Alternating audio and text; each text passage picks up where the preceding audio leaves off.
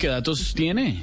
Pues bueno, yo súper pendiente de todos los datos y cifras de los colombianos. Y aquí, Jorge Alfredo, le tengo uno para que tomen nota. A ver, señor, aquí estoy. Según un estudio de la registraduría en colaboración con la Arquidiócesis de Bogotá y el Partido Mira, David, Jesús, Samuel y Matías son los nombres bíblicos más usados en niños. Génesis y Eva, los más usados en niñas.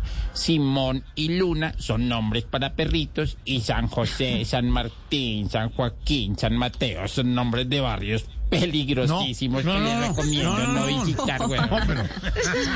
Bueno, y como estamos en. Semana Santa, aquí traigo tres estadísticas súper importantes sobre la Semana Mayor que a ninguno de ustedes les importa, weón.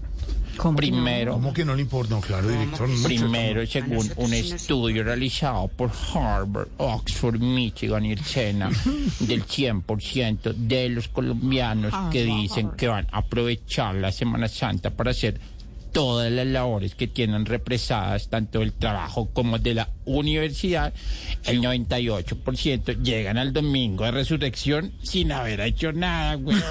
Ay, sí. El segundo dato, Sí, sí, un estudio Mucha complementario Sí. de las mismas universidades expone que en la Semana Mayor el número de nietos ayudándoles a las abuelitas a cuadrar el televisor para ver la misa y las películas de la Biblia aumenta en un 250%. Y tercero, asimismo las cifras revelan que por estas fechas cada año se presenta un aumento en las llamadas a urgencia por parte de los moteles y el motivo en el 99% de los casos es que no se pueden despegar a los usuarios, güey. ¡No! Qué boleta. Mucho cuidado con ponerse a hacer cosas indebidas el viernes ¿Se pegan? ¿De verdad? No te ha pasado nunca. No, señor. Para nada.